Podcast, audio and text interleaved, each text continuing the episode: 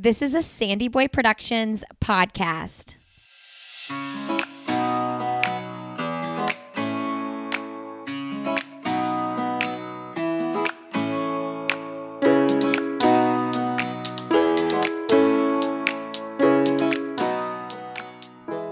Hey, everybody, welcome to Why Is Everyone Yelling with Lindsey Hein. I'm your host, Lindsay, and I'm so grateful you're here today with us. This is a podcast for parents or anybody helping raise kids, and I hope that you leave each episode with a little something that is helpful in your everyday life or maybe even something big picture that helps. So, these conversations are hopefully tools for you and for me. Uh, today's episode is episode 30, and I'm talking with Kate Borsato. She's a therapist and she's an educator for pregnancy, postpartum, and early motherhood. She has virtual therapy clinics for Canadian moms, and she also has anxiety courses for moms online.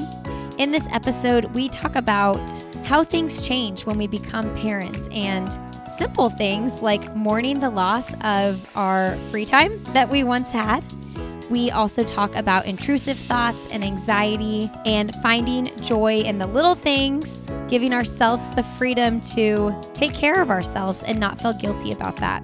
This is a really helpful episode for me, and I hope it is for you as well. Before we get started talking with Kate, I want to thank Previnex for supporting this episode of the podcast. Previnex is where I get all of my vitamins and supplements. For a long time, I was looking for a clean, effective multivitamin, and I didn't want to just get some random vitamin off the shelf at Target. And when I found Previnex, I knew I found exactly what I needed. They also have Joint Health Plus supplements. So, if you're an active person or a runner, that's really great for your joints. And they have great protein powder. We make smoothies and put the protein powder in our smoothies for our kids and ourselves. And what I love about their protein powder is they have all sorts of vitamins and minerals in them as well that a lot of protein powders don't have. So you're getting a lot of nutrients packed into one smoothie when you make a smoothie, or even you can just shake it up with some water, which is what I do when I'm on the go and I get a workout in and I need to get to the next thing. Um, they also have kids' vitamins that are really great. My kids love them, they ask for them, in fact. And for every bottle of kids' vitamins purchased, they donate a bottle to malnourished kids around the world. So you should check it out. Go to Previnex.com and use the code Lindsey15. That's L I N D S E Y 15 at checkout, and that'll get you 15% off. Okay, friends, if you are enjoying this podcast, leave us a quick rating interview so new listeners can potentially find us and also share it with your friends on social media. That is such a huge way for new listeners to hopefully find the show and also learn a little bit and feel supported. Like I'm feeling supported from our guests, and I hope you're feeling supported as well. All right, enjoy my conversation with Kate Borsato. All right, well, today on Why Is Everyone Yelling, we have Kate Borsato on the show. Welcome to the show, Kate. Thank you so much for having me. 7 a.m. where you live. so you're like, a, uh, it's 10 a.m. here. So you're like just waking up. Well, you know, I've been up for about 45 minutes, so it's not it's not too bad. And um, maybe that's something we can touch on today is getting up a bit earlier has actually been a key in my life as a mom and, and turning that corner. So um, yeah, it's all good. I kind of like getting going early. oh, my favorite part of the day is the hour that I'm awake before everyone else. But people oftentimes are like, what if your kids get up at five? And I'm like, yeah. oh, I mean, I, I've gone through phases and go through phases where sometimes someone has is joining me during that hour. Um, generally, our kids get up between six thirty and seven thirty. You know, different ones get up mm-hmm. at different times, but um, I struggled with that for a while. Like that. Okay, I got up for my morning time, and now you're joining me. This is my one hour. Yes, yes, it can be really frustrating. And honestly, I didn't start getting up earlier until my kids were about four and six. Like I just couldn't. Everybody always said, wake up before your kids. That's what you need for your, you know, alone time. But for me, it was survival. I needed to sleep. Yeah. Um, there was nothing that could have convinced me to wake up before I absolutely had to. So I always say that when I talk about waking up early, that like if it feels totally unrealistic for you, do not feel that pressure. Oh, for sure. I know, you know, until your youngest isn't like baby anymore and they're sleeping through the mm-hmm. night, it's like oftentimes my best sleeping hours, if nobody was getting me up, was like five to seven. You know, so it's like, heck no, I'm not getting up at five when those are like my two most secure hours of the day to sleep. Mm-hmm. Yes, exactly. Exactly. All right. Well, Kate, you're a therapist, so we're going to get into quite a few things here today. But first, I want to start. I noticed on your Instagram that you and your family just like sold everything and reset your lives when your kids were really little. So I'm so intrigued by that. Can you share about that? Yes, yes. I love telling this story. Um, this is this is probably like a life highlight of ours. Um, lots of good learning and lessons. So right now our children are five and seven, and gosh, it would have been you know five, five years ago or four four years ago that we decided that we needed a major life overhaul and so i often start the story by saying that we were really following the blueprint that we thought would lead to joy and happiness right and, and i think a lot of us know this blueprint it's like you find your partner you get married you have your babies you get the job you buy the house and we were like okay check check check got it and then and and then there i was home with two babies my husband was working really hard great job, but we were feeling stressed. We were hustling hard. We were not that happy. We would often look at each other and say, like, what are we doing? Mm-hmm. Like, what are we doing this for? This feels so hard. This shouldn't feel so hard. So, you know, and pre children, our, our pre parent days, we traveled a lot, we adventured a lot. Um, and that was a big part of our identity. And so for a while, we had been toying with this idea of traveling with our children and it just seemed like the right time so we took a huge leap we we took a very big bold leap and we said what's the worst that could happen right let's just let's just go for it. So my husband quit his job. We sold every single thing we had. Like we literally let go of our um, accommodation that we were living in. We sold our strollers. Like our kids were one and a half and three and i no longer owned a stroller. Um, because where we were going there weren't wide enough walkways to have a stroller. Like nobody had strollers where we went. Um, so every single thing, we, we put a few things into storage that we loved, but for the most part, we totally purged. And we packed up our kiddos and we went down to Mexico, to central Mexico, to a little town, well, not little, a town called Guanajuato City. And um, that was where we went for our first four months. We um, we had our Spanish tutor. The little girls went to preschool down there uh, we just settled into a different life. Um, we didn't really have much of a plan, and in terms of like our work, so I worked a little bit online for a past professor in my my undergrad, and um, my husband did a little bit of contracting work. But we really just sort of threw our hands up and trusted the trusted the flow. And we always said like worst case scenario, we go home and get jobs, and that's no worse off than we are right now. And I will acknowledge like the immense privilege behind that statement because not everybody can just sell their stuff and leave trusting that when they come back they'll be okay. So um, you know, I never tell this story without feeling such huge gratitude for what we what we experienced. Um, so we spent yeah we spent four months in Mexico. We came home and we did a big road trip um, in southern BC and northern um, Washington, and we spent some time in rural British Columbia building a, a, little tiny house with some family. Then we went off to Spain for four months. Um, the girls went to Spanish preschool there as well, and we we worked online. That's when I started to build my online business. Um, but really, it was it was an adventure. It was a slower way of doing life. It was a massive life reset for us. Um, and you know, when I think back, you know, I, people will often say, "Wow, that must have been nice to to be on a vacation for a year," and it was you know on the one hand it was it was incredible but what stood out to me was that the challenges of being a mom especially with babies right a one and a half and a three year old the challenges of parenting little people they're the same no matter where you are whether you're on vacation or not or whether you move to the most desirable place in the world or not.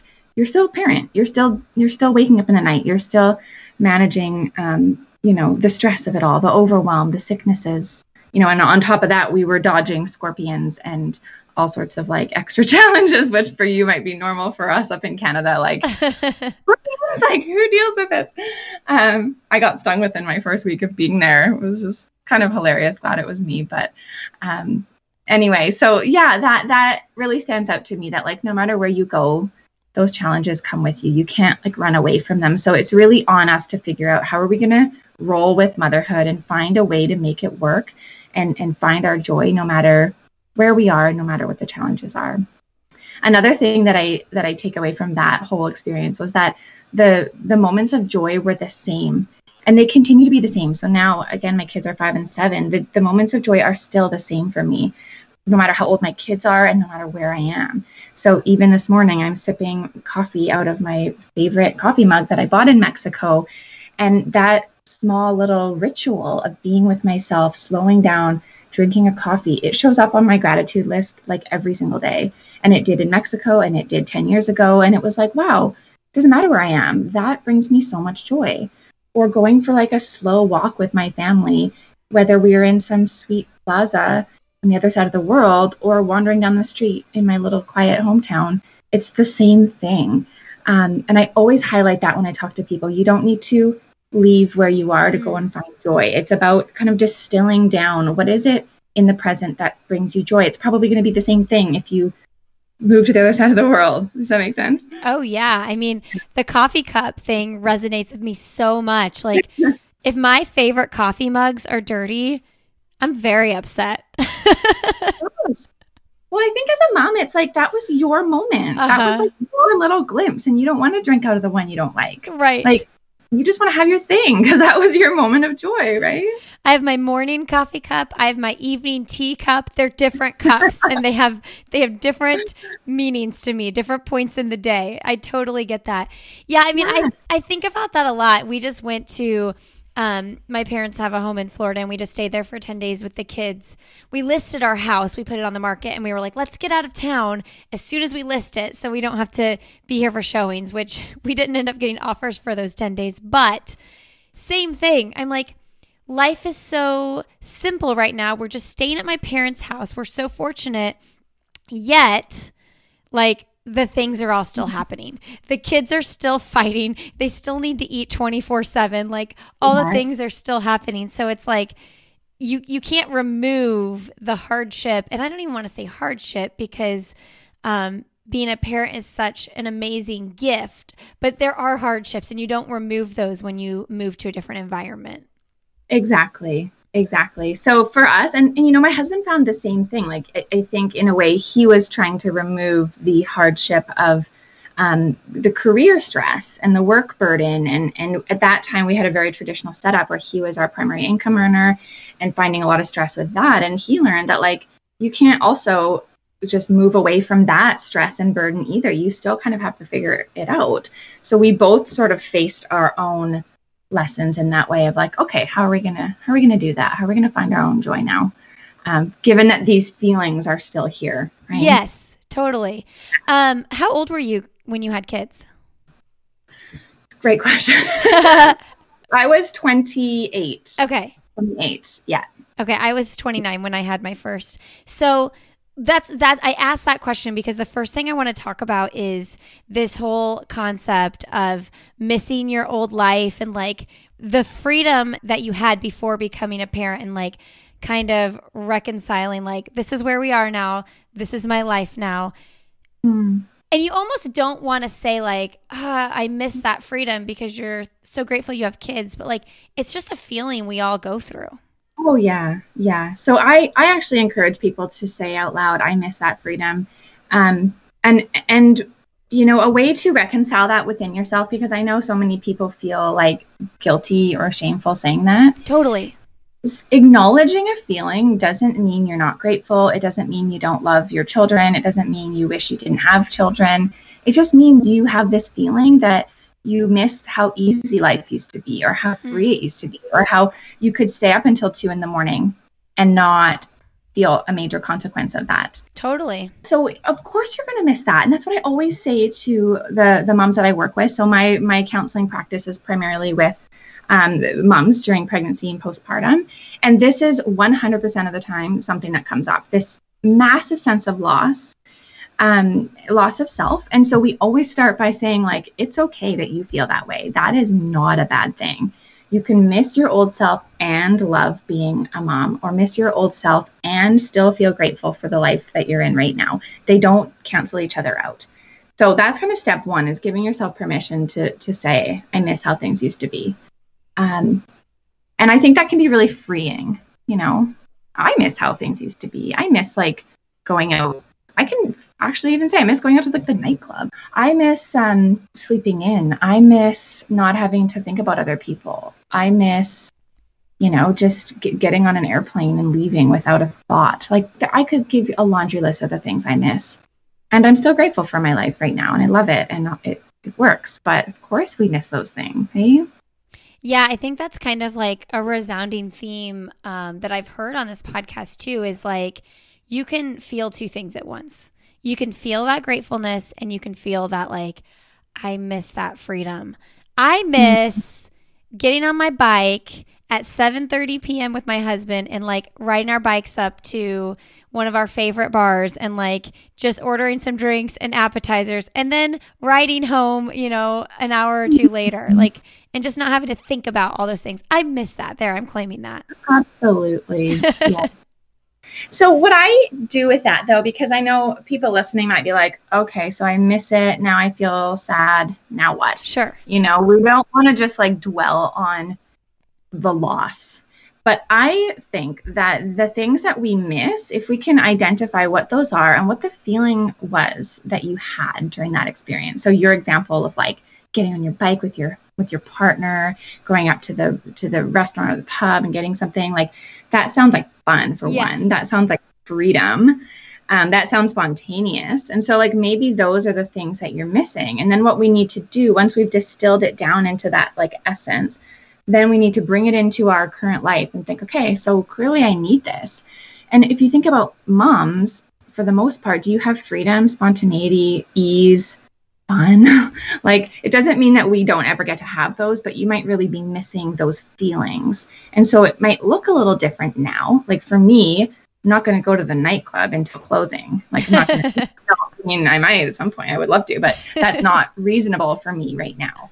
So for me, it's like it's a funny example, but I know people relate to it, it, so I always tell it. Um, so I'm like, okay, how do I get that feeling? Well, maybe I need to blast some really fun reggaeton music while I'm working out, or maybe I need to like, I don't know, find a way for more fun. Go to a Zumba class, do an online dance class, um, bringing that energy into my current life. Mm. It's not the same, but it might tap into a similar feeling. I totally feel that. Like sometimes I'll just play and, you know, old school rap music that I love. And even with my kids around, and I'm just like rapping with the music, and my kids are like, What is going on? Who are you? But it feels so freeing. And a side note to that, I always tell my kids, because I do sometimes listen to music that have has bad language, and I just tell my kids, I'm like, you know what? That's their art. And that's how those people are expressing their art. And that doesn't mean that we express our art that way. Nice. because they nice. do they do hear it sometimes and we I just kind of like acknowledge that because it is what it is. I think some people might think that's weird, but that's what we do here.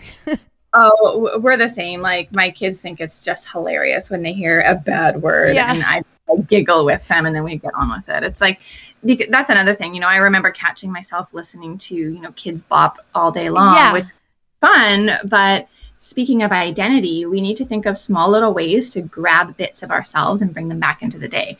So it, music is a perfect example. Mm. Perfect mm. example. So instead of listening to Kidz Bop and like Baby Einstein or whatever it is these days all day long, it's putting your own music on. Like put your own candle on. Put your own like listen to things that make you feel good. Um, it's a small little gesture that we are not here just primarily to give, give, give, give, give to everybody else. We have to find little things to give to ourselves or to help us feel like ourselves again. So for you, if it's like a moment of rap music, super fun. Um, it'll remind you. It's going to be stimulating that part of your brain that's like, yes, this is me. Um, and I think that's what we really miss as moms. Yeah, and and a note to the music thing too. My husband and I have always been super intentional about that. Like we're big music people and we listen to music all the time.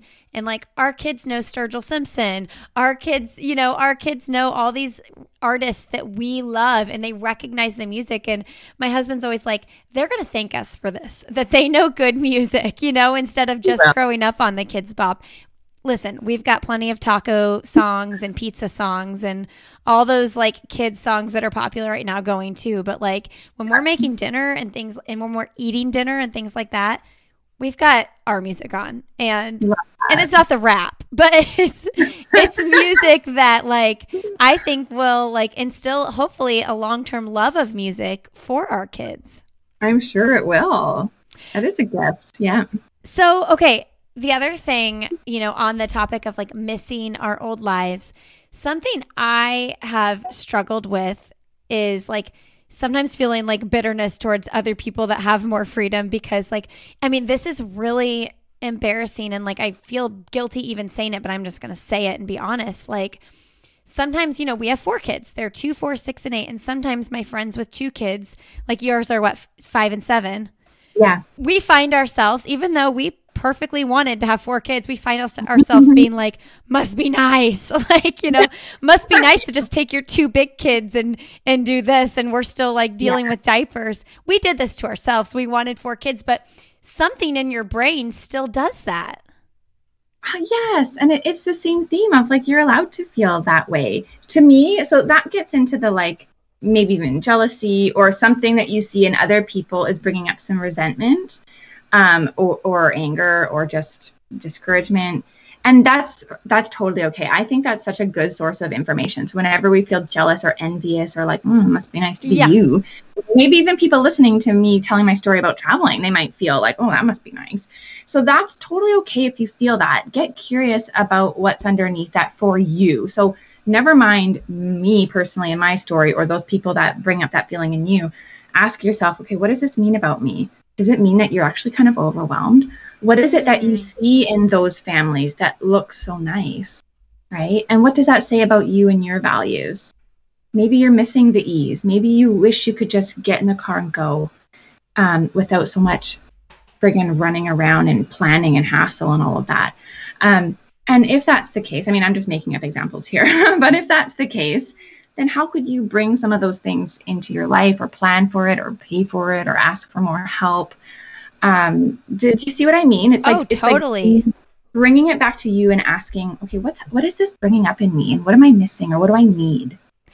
I, I love that. I love that so, so much because, you know, it's it, like I said, like, you know, maybe you plan for X number of kids, maybe you don't. Maybe that's like the big, it is the biggest blessing, but like, when you feel those feelings, that's so true. It's like, okay, guess what? You're you're paying for more babysitter time. You're you know you're you're in and those are the choices you have to make. I I love that thought of like peeling it back and figuring out what it is that I'm like what is making me feel that way.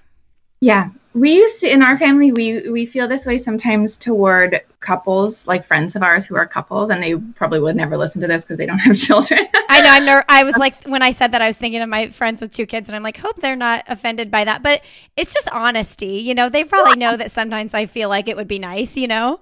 I know I'm not offended by that. Like yeah, you have two kids. Um, so we feel that way toward our couple friends who have no kids, and I don't know if you've heard of the expression "dinks dual income, no children." Oh, totally. Um, right? And so I can't like, imagine. Oh, used to have a brand new car and like a really nice house and go on vacation. Like you know, we totally get into yeah. that. Well, that must be nice. And it's just telling me that like I wish I had nicer things. I wish I had less money to sure. spend on diapers and more to spend on other things like that's just of course you're going to want that of course you're going to see things in other people um, and just because we chose to have kids doesn't mean we don't have any right to acknowledge the challenge. Just because you chose four children doesn't mean you're not ever allowed to say wow this is hard. Yeah. Right? Oh i love that so much.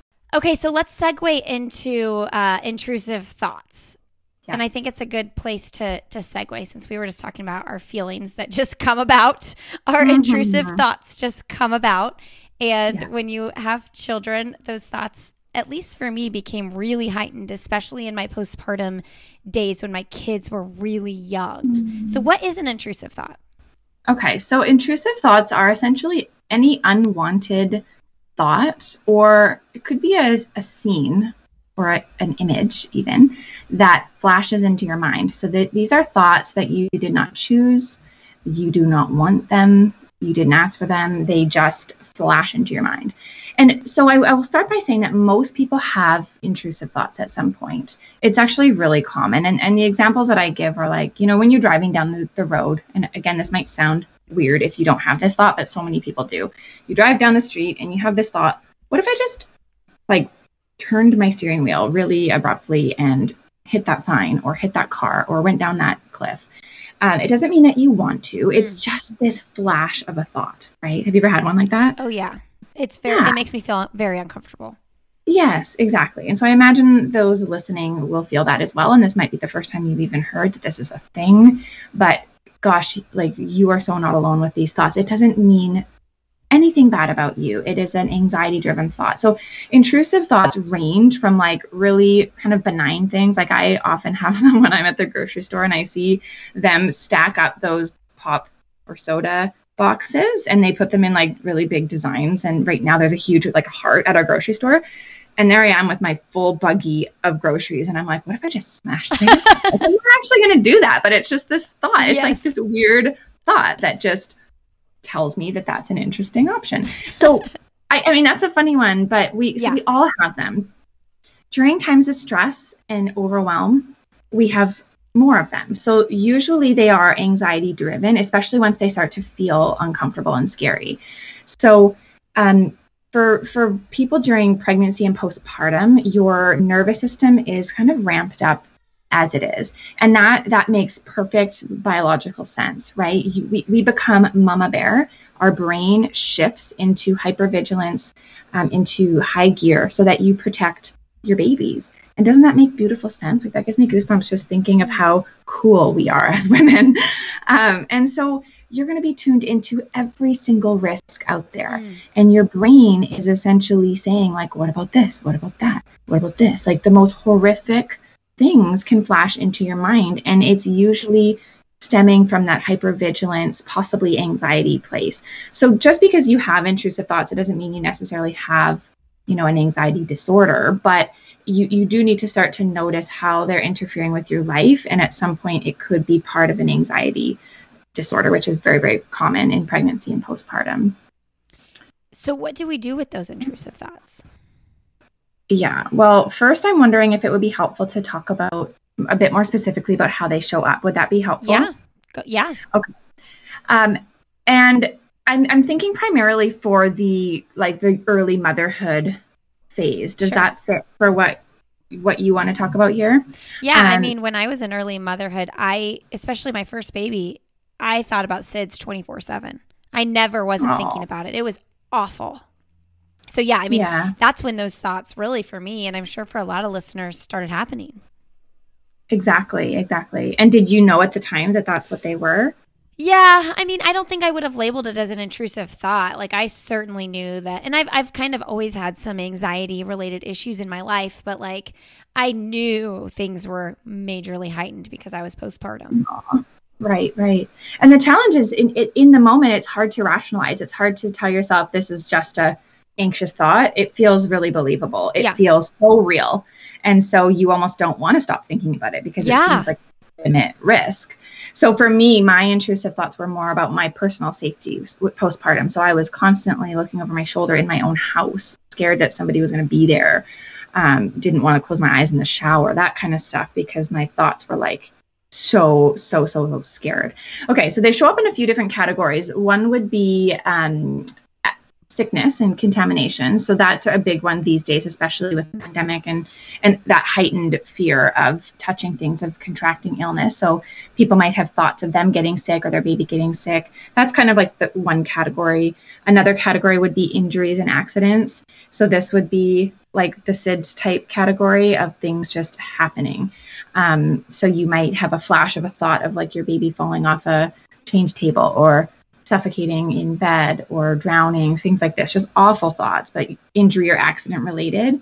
Um, another category that ramps up in, in difficulty of, of sitting with is uh, purposeful harm to the baby. So, again, these are things that are not spoken about openly, but it's really important to talk about these. Of course, they might make people feel uncomfortable, but they happen frequently enough that we need to be speaking about this more. So, for example, especially during like the really early days when you feel overwhelmed and frustrated, and maybe you're up for days and days and days with a crying baby, you might have a thought of like, what if I just put my baby outside and just shut the door? Or what if I shook the baby? Or what if I just like, I'm so angry. What if I just throw the baby? You might have this flash. It doesn't necessarily mean that that's what you want to do. Okay. So then the fourth category, this is the toughest one for people to kind of sit with, but this is intrusive thoughts relating to sexual um, behavior or sexual thoughts. It could be toward a baby, it could be toward other people, um, could be toward like fantasy people, but it's thoughts that just flash into your mind in sexual content. So you can imagine for a mom who is so driven to keep that baby safe, she is like, that is her her entire world, and then she's having these thoughts that are so disturbing of course that's going to cause so much distress. So, I mean, they're, they show up in so many different ways. And for those of you listening, if you're resonating to any of these categories, just take a breath and know that if you talk to a therapist who it specializes in perinatal mental health, they will know exactly what this is.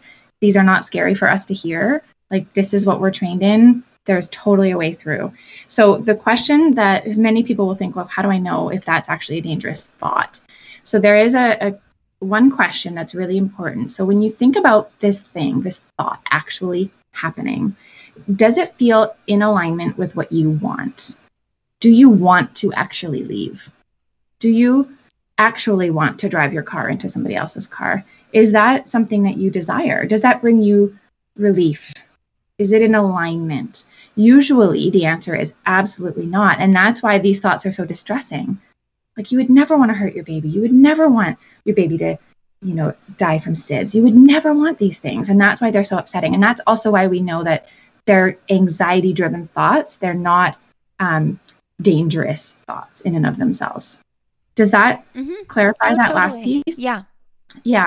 So i know that's kind of a long a long-winded way of talking about it but i just want to make sure people know that first of all there's a whole bunch of different ways that these can show up. Um, it doesn't end in your postpartum period either. Like during periods of stress and overwhelm, they can increase.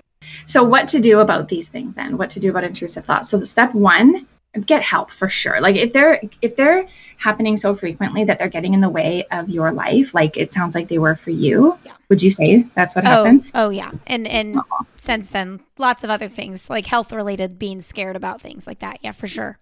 Yeah. So first of all, get help. Like you, people's entire careers are are they exist to help people with this exact issue. So you shouldn't be able to deal with this on your own. You need support. Um, and we can link to some people or we you know postpartum support international is a great place to start if you're you know in the us or even globally they have a lot of great resources so definitely get help but once you know that the thoughts are anxiety driven it sends you in a whole different direction it's not about preventing SIDS, right? It's not about like making sure you've got all the stuff in the baby monitors. It's not that. It's about looking at anxiety and overwhelm in your life and how you can practice and learn to soothe your system and bring your whole nervous system into a calm place because when you're feeling anxious that's when these thoughts are are, are really going in high gear so the whole approach shifts you know what I struggle with with all of this, like figuring out ways to like decrease our overwhelm and our anxiety and stuff. I back to like the whole privilege thing. I struggle so much with like you must have such an easy life that you get to like even worry about these things because there are people that like literally day in and day out just have to hustle to feed their kids and do all the things that that have just have to get done and they don't have the time to sit and worry about their health 24 7 and things like that. Mm-hmm. Does that make sense? It does. It absolutely does. But I also wonder if it's if it's invalidating the fact that you are worrying about your yeah. health. You are struggling. And and you know, we tend to do that because momentarily it makes us feel a bit better. We're like, well, so and so has it way worse. Yeah. And so in, in that moment it makes you feel like, well, I've got it pretty good. I should be I should feel better. But it doesn't actually make you feel better. It just dismisses the fact that you're actually really suffering. Um, and you're right. Like I, I tend to think about, you know, the old hierarchy of needs, that whole model. Of course, if you are unsure of whether you're going to be able to feed your family, like that is the focus. Nobody's thinking about self care and like alone time right. and all of that. Those are really important things to have, but it's more important to feed yourself and your children. So we definitely go through that hierarchy of like when are we even able to worry about these things. So I, I appreciate that. There is a bit of privilege in it, but it is very real. Like the anxiety that you're talking about is very, very real. You didn't just get to feel that because you're a privileged white woman. Um, that sounds like a very real experience that you're having. Yeah, I for sure. And I and I, I appreciate that you saying that too. And I do have friends that like that bring that up to me like just because your life is like pretty darn easy, like relatively speaking globally like in the in the whole grand scheme of things like that doesn't mean that your feelings aren't real.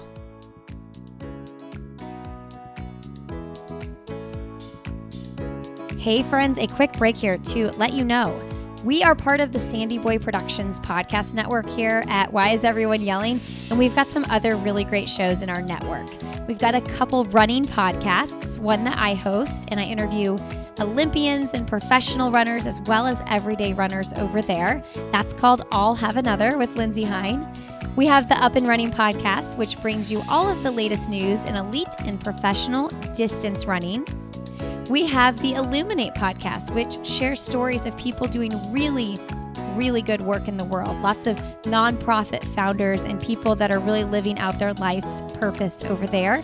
And then we have the Urban Pharmacy, which is a holistic living, plant based nutrition, education type podcast hosted by Stacy Heine. I have learned so much from that show already. So check our other shows out as well if you're loving this one. And you can give us a follow over at Sandy Boy Productions to learn about all the shows in the network. Uh, we're Sandy Boy Productions on Instagram. And you can learn more at sandyboyproductions.com as well. All right, friends, enjoy the rest of my conversation with Kate.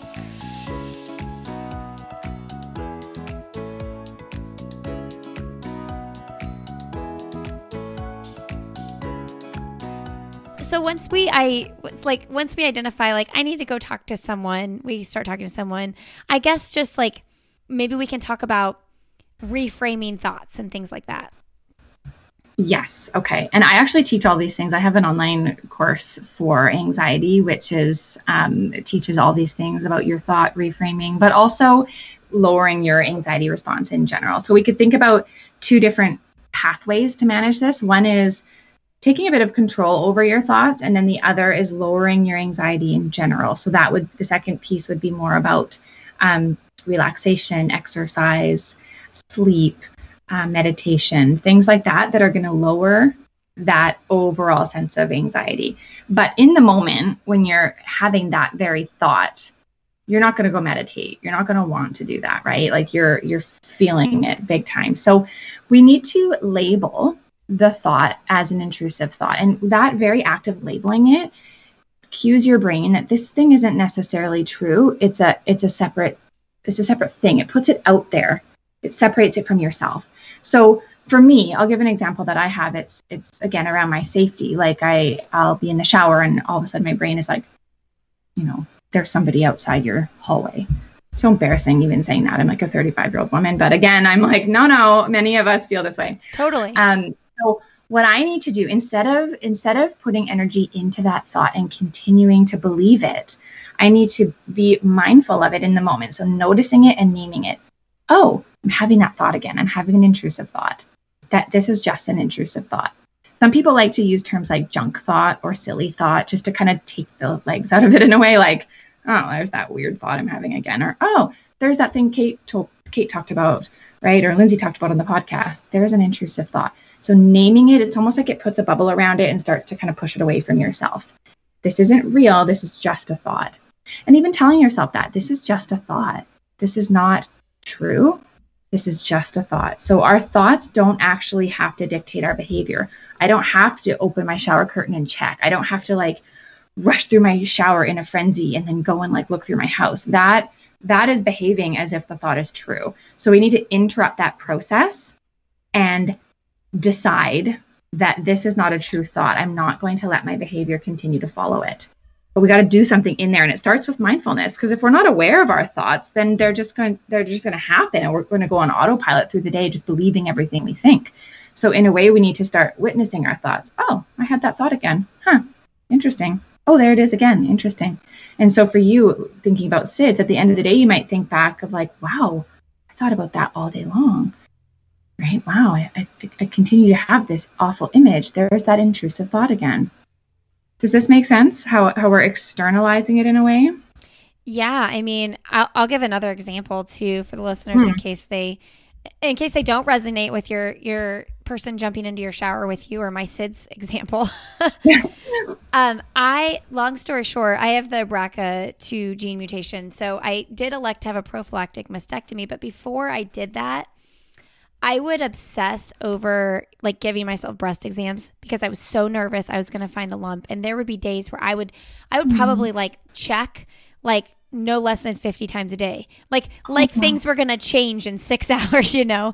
But mm-hmm. you know, mm-hmm. now as I hear you talking about it and I and I knew I was being obsessive, but there's a and and it really never ended until I ended up getting the mastectomy, but um you know, I think there there could have been a way to get a hold of that. You know, whether or not I ended up getting the mastectomy or not, like I didn't need to give myself 50 breast exams a day. Mm, yeah, I hear you. And I think, you know, for anybody looking at their behavior that they've done and yourself too, is like, how can we hold ourselves with compassion, right? Like, wow, you were feeling so anxious that that felt appropriate yeah. at the time. That felt reasonable. So like we can't look back and think, wow, that was ridiculous. No, we look back and think, oh my gosh, I was really hurting and I was so scared and that's what I needed to do to feel safe.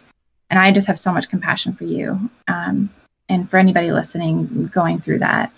And I think it's important. That's such a good example because intrusive thoughts um, can end up turning into OCD, right? Obsessive compulsive disorder. It's often part of it. So especially when our behavior starts kicking in. So that for you, that checking mm-hmm. was a was a quick way of reducing your anxiety. So you had that health anxiety. Am I going to be okay? Check. It soothes your anxiety for like maybe 20 minutes and 10 minutes, right? And then the anxiety ramps up again and you have to you have to do the behavior again to soothe the anxiety. So that that starts a pretty good cycle and you think of your brain like it wow what a great effective way to reduce that anxiety. But then when you zoom out a little bit farther okay it doesn't really work for life. It gets in the way of the way of how you want to live your life. Um, and so that's what we really want to ask ourselves is my behavior or are these thoughts getting in the way of my life? Right? We might always have intrusive thoughts. Like you might always have flashes of am i okay? Is there something wrong with my body? Um, maybe that's maybe that's okay if you have the thought but once it starts to dictate your behavior get in the way then it's time to intervene and get some support. Um okay so let's wrap up intrusive thoughts. Like we go seek help we reframe our thoughts. Any any last ways we want to tie that piece of the conversation mm-hmm. up? Yes. I i would leave with the reminder that you are not your thoughts. Your thoughts do not define you. Every single human has bizarre weird inappropriate thoughts and that's why we get to have an inner world. Thank goodness, right? And so I would just take a big breath and remind yourself that it's okay that you're having these thoughts. They will not haunt you forever. There's so much that you can do to find some relief from them. Um, okay, so we're going to transition into feeling feelings of anger versus acting out on our anger, which is is something as as a mom like it's like those two feelings at once. Like you love your kids so much, but you're like, don't touch me. like I need space. Um, and you know, I was just talking to my oldest son about this because he was screaming at one of his brothers, you know, like an hour before this conversation, and um, I was getting really mad at him because I was like, stop screaming. Like we're not going to scream all day long at everybody. And then like 20 minutes later, I'm like, okay, he hears you screaming at people. So he thinks screaming at people is a solution. So I looked him in the eye and I was like, look, dude, I get it. I scream too, but like we're working on this together. Like this is like it's not just me telling you not to scream. I'm we're in this together. So um oh, love that. Oh man, it's hard, you guys. This is hard. You all know. It is uh, so hard. So what do we do with our feelings of anger when we're just like, oh, I can't take it anymore? Like lose your mind. I hear you. Like first of all, I'm I'm right there with you. Um, anger as a therapist, anger is a great feeling. Like when I hear my clients talk about feeling really angry, I'm like, yes, tell me more. Anger is one of the best warning signs. It's the it's like a very very powerful emotion. I almost see you waving a flag like stop I am not okay, something is not okay, it is a, is a really powerful emotion. So the first thing is like let's not push our, our anger away. I think as women, most of us are taught to be nice, be calm, be gentle, be loving, blah, blah, blah, blah, blah. But like, are we taught that anger has a place in our lives? Probably not. Mm-hmm. Most of us not.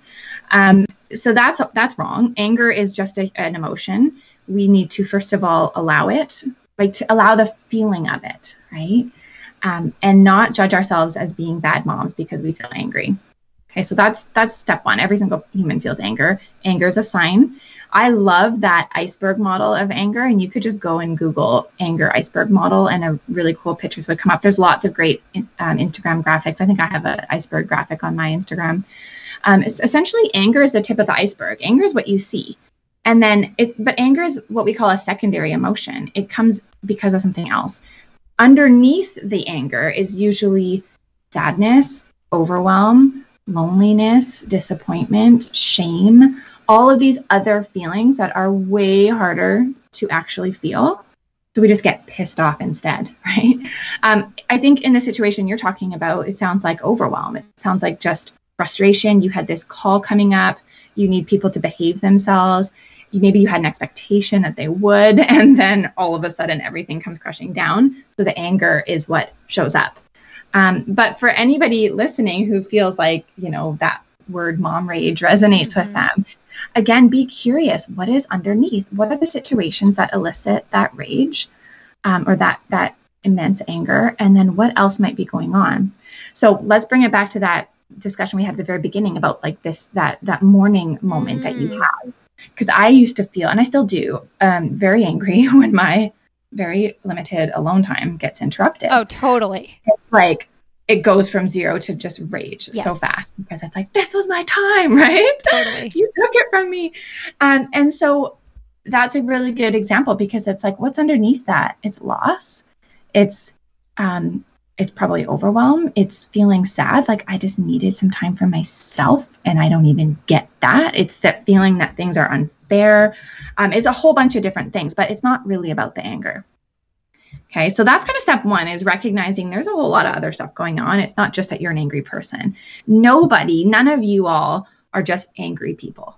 No, I don't believe that. That might be how you've learned to let out some of the other emotions that are harder to deal with um, or harder to feel, but you're not just an angry person. Um, okay, but you're saying like, how do we not just lose our minds at our kids? totally. and if we yeah. do, it's okay. Like we can come back around. Like we can reset. Like, you know, like I literally lost my voice from yelling at my kids last week because I I just had a week, no childcare. You know, like yeah. we're moving in three weeks. Like life is stressful right now. And yeah. I, you know, I have been working probably for three years pretty intentionally on like moving away from like the yelling and the type of discipline that like I don't necessarily want to do anymore. And so, you know, when I revert back and get into like a big screaming, yelling, and say words I'm not proud of, I'm like, shoot. But I know I can reset. Well, exactly. I mean, there's so much opportunity in that repair. And actually, you're teaching kids a really important lesson that you're a human being. We actually don't do our children a, a, service when we show up as perfect and we don't ever make mistakes because then they're going to think that that's possible. Then they're going to be very disappointed in themselves when they behave like normal humans and make mistakes. So we actually are doing our children a service when we show them our humanness but when we apologize and we take responsibility and we say, you know, sweetie, that wasn't your fault. Mommy is stressed out. Mommy is feeling overwhelmed, or, or I, however you want to say it, I'm feeling overwhelmed. And so I lost my cool. And that's why I yelled. I don't want to do that anymore. I'm sorry. I'm going to try better. I'm gonna try harder next time, um, or something like that. Put your own words to it. But it's it's owning it. Nobody wants to yell at their kids, but I've literally never met somebody who has not yelled. Like we all do. Write us in. Um, Please bring us an email. We want to meet you if you have yeah, lived that yeah. life. so, so we all do it. We all know we don't want to do it. Um, so we all feel a little bit of guilt and, and shame around it. But it's it's saying like, how can you kind of own that with your kids and remember that there's a lot of power in that repair. There's a lot of power in the repair. Um, also, though, like I think there are some similar skills to that intrusive thoughts piece around mindfulness. So, again, if we go through our life on autopilot and we're not paying attention to how we're speaking, how we're behaving, um, it's not that you have to control it, but just notice it. How am I feeling? You know, we just got a puppy, and I'm noticing my kids like being a bit rough with her, and I, I I'm surprised with that. I thought that they would be different. And so again, I have this expectation. I'm disappointed sometimes when I see them yanking on her leg and like dragging her around the floor. I freaked out yesterday. Like, what are you thinking? I things like that. Yeah. yeah, but like I don't want to speak like that to my children yeah. to say, what are you thinking? Um, so again, it's like noticing my trigger. For me, that was an overwhelming moment. Now I know I'm sensitive around the dog. I need, I need to be aware of that. I need to pause, take a breath, maybe intervene and correct and then have a conversation.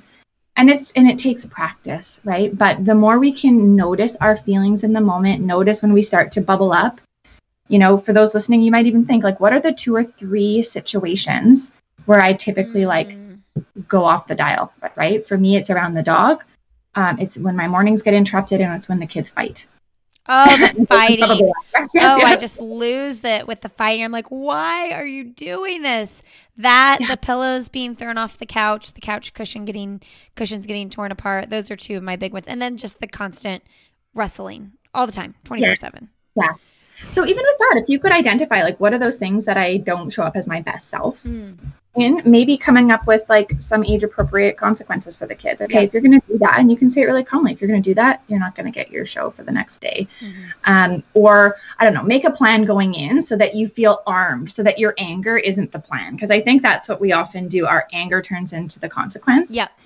And I would much rather go in and to my children's fighting and say, you know what, we've talked about this. You agreed not to do that. So now this is what's going to happen. And that was your choice, actually. I don't want my emotions to be the punishment um, for my children, right? It's so hard though because I'm like, I don't want the punishment to be something that's going to punish me. right? Yes. Sometimes it is though, and you just gotta grin and bear it. But yeah. like, oh my gosh, you know, like I know taking away TV. Yeah, or like taking away like sometimes I've tried to eliminate this. Like with my husband, I'm like, hey, we're not threatening or like saying we're taking away like an outing that I know we're gonna do. Like that I yes. it's like the it's like the presents at Christmas time. You don't threaten that because you know you're gonna get the presents anyway. So don't ever do that. But like also if we do fall because I'm like whatever you say, the consequences you better fo- follow through or they won't believe you. Yeah. But like I'm I don't want to say I'm gonna take away something that I genuinely want to go do. Like if totally. we're going to a cookout and I want to go to that cookout, that, I'm not taking the cookout away. No, no, no, no no you don't you definitely don't want to do that. So like if if tv is your only moment of sanity then yeah don't threaten to take that away. Pick something um, though. Yeah. yeah yeah. Or you know some people are just if you're not into any kind of consequence or punishment that's okay too. It's like find a way to make a plan. I think that's really what yeah. the core of this is. Make a plan of how you want to address that situation. So identifying the the hot spot that triggers your anger how do you want to navigate that? Write it out and then practice because you're going to have a lot of opportunities, I'm sure. I like want to get a contract written out with my kids. If you destroy this couch, this is what's going to happen. Sign on the dotted line. Yeah, I love that. I love that. Okay. Um, well, uh, Kate and I have so many other topics we could cover. I think we'll probably do a follow up episode. One of the ones for sure we want to talk about is is our relationship with our significant other once once kids come about because I know that's a big topic. So yes, absolutely. I have personally benefited from this conversation, and I know our our listeners had so have as well. So thank you for this so far, Kate. Oh, it's my pleasure. It's so nice to chat with you. Um, let's wrap up with into podcast here. Uh, what is one thing professionally or personally that you would like to do that you have not done yet? Mm, oh, I love this question. I envision leading retreats, and actually, full circle back to Mexico. Um, I would love to lead women in um, that re- reclamation, reclamation of self, um, a retreat of that nature down in some gorgeous retreat center in Mexico. Oh, that sounds lovely. You guys have to follow Kate on Instagram. So when she leans into that dream and makes it happen, you'll know because I'm sure you'll be Aww. sharing it there, right? Yes, absolutely. Yeah. Um, it's Kate Borsato on Instagram. Yeah, exactly. Yep. Kate Borsato. And same with my website, just kateborsato.com. Um, tons of resources on mental health, therapy, all sorts of things, anger, anxiety, relationships. Yeah. We will link all of mm-hmm. those in the show notes as well. Cool. Okay, Kate, what's the best, most recent book you've read? Oh, you know, this is going to be a therapy a therapy book. I gotta say, maybe I'll share two. Okay, sure. Um, the, the one that I'm reading right now is called The Art of Holding in Therapy. It is a book for perinatal mental health therapists and anybody listening who's in this field who works with with perinatal mamas. Um, this book is just speaking to my soul. Karen Kleiman wrote it, and um, it's fabulous. I I'm a bit of like a academic um, leaning like i just love reading research papers and um, therapy books and things. So okay and the one that i think mums would really love it's called self-compassion the proven power of being kind to yourself by or maybe it's self-kindness but self-compassion we'll link it here by kristin neff. Um, i went to this conference and learned from her from a professional perspective but as a mother and as an individual it like totally changed my life and the way i was treating myself um, self compassion is like a legitimate evidence based way of managing anxiety, overwhelm, guilt, all the things that we feel as moms. So, yeah, highly recommend that one. Yeah, and don't feel guilty about doing that. You know, I think as you're talking about that book and I go back to like when I was saying I feel guilt that I even like have those feelings, I'm thinking well like I can't be the best human that I want to be. I can't be the best I want to be without addressing those things. Yeah, absolutely. Absolutely. Guilt is like a really useless emotion, to be honest, other than like giving you some information about where to go next. You know, sometimes guilt is like, oh, did I swear at my husband? I feel guilty about yeah. that. Okay, maybe I need to go and correct that now. So that's appropriate. But guilt that I'm no longer breastfeeding or guilt that I worked long, a long day and I'm not around my kids. Is that a, is that necessary? Did I do something wrong that I need to apologize for? No, then it's probably not my belief anymore and I need to let that go. Mm, I love that. Let it go. Mm-hmm. Do you have a kids book you recommend? You know what? When I when I saw that question, I I racked my brain for a bit, but what I want to share is like whatever book you actually like reading with your kids, get that book, mm. right? So I think underneath that is give yourself permission to get a little bit of joy of what you're doing with your kids because then you're more likely to actually do it. So I I have a couple books that are a bit spiritual based, but like earth based spirituality of you know the elements and fairies and all sorts of like cool things like that. And i actually like that stuff. So i tend to buy those books for my children because it makes me more likely to read with them. And i so i think it's it's like tap into what you like so that your experience is enjoyable with your kids. Oh it's so good Now, this is a weird question because we started the conversation with um, your trip when you guys traveled around and did did your thing. But I was going to ask next, what is a trip or a place that you recommend people visit with with kids? Ooh.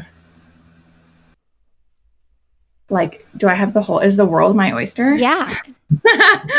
um, hmm, you know what? Like, I, I on, like, I know we've talked about Mexico, and I've been there as a child, as a teen, as a young adult, as a very, very pregnant woman, and then postpartum as well. Wow. And all the seasons. All the seasons. And my most, well, I loved all the seasons there. But when, when I was very, like eight months pregnant, I was in Mexico and I felt like a goddess. I felt like the most revered, respected human. Um, you know, it, it was a really incredible feeling. And then being there with my babies later, I felt so celebrated. And and so gosh, I, I just love Mexico. So if you're if you're feeling like an adventure, if you're feeling like you want to be around folks who love family, who celebrate family, um, then I would highly recommend Mexico. I mean, it's a huge place. So I know. Do you have a specific city? Well, we love, I mean, it just depends on what you want. So we went to Guanajuato as a family. We, my husband and I go to Cancun all the time for our adult only vacation. Yes. Um, you know, we've, I grew up going down to the, the Baja Peninsula, San Jose and Cabo area. Um, but I would, I would recommend, um, if you're looking for like beachy Mexico, then we really love Baja Peninsula. Um, but inland Guanajuato was was incredible, incredible. Okay. Yeah. Mm-hmm. All right, Kate. What is your last message you want to leave our audience with today? Hmm. Well, first, I want to honor you for listening to this and taking time for you. I know many people would be probably juggling parenting and listening at the same time. So, kudos to you. And the message that I would leave you with is to continue to find little moments for yourself. Even if at the beginning it feels like you're mining for them, like you're working really hard to find them, they might feel like they don't exist and it's not possible for you to take time for you. But as you move through this journey, it's going to become more and more possible. And I just want you to keep trying and to know that the more you carve out for yourself, the better everybody will be. Thank you so much, Kate. You are so welcome. Thank you for having me. It's an honor to be here. I love chatting with you, Lindsey. All right, everybody. Thanks for being here today. Thanks, Kate, for coming on the show. You guys can learn more about Kate. You can find her on Instagram. She is Kate Borsato over there. You can find this podcast on Instagram, where why is everyone yelling? Uh, love to connect with you. You can shoot me an email anytime lindsey at sandyboyproductions.com. If you ever have any suggestions for the show, we also have a Facebook group called Why is Everyone Yelling? All right. Thanks so much for being here. I hope you have a great rest of your day, and we'll see you next week on Why is Everyone Yelling?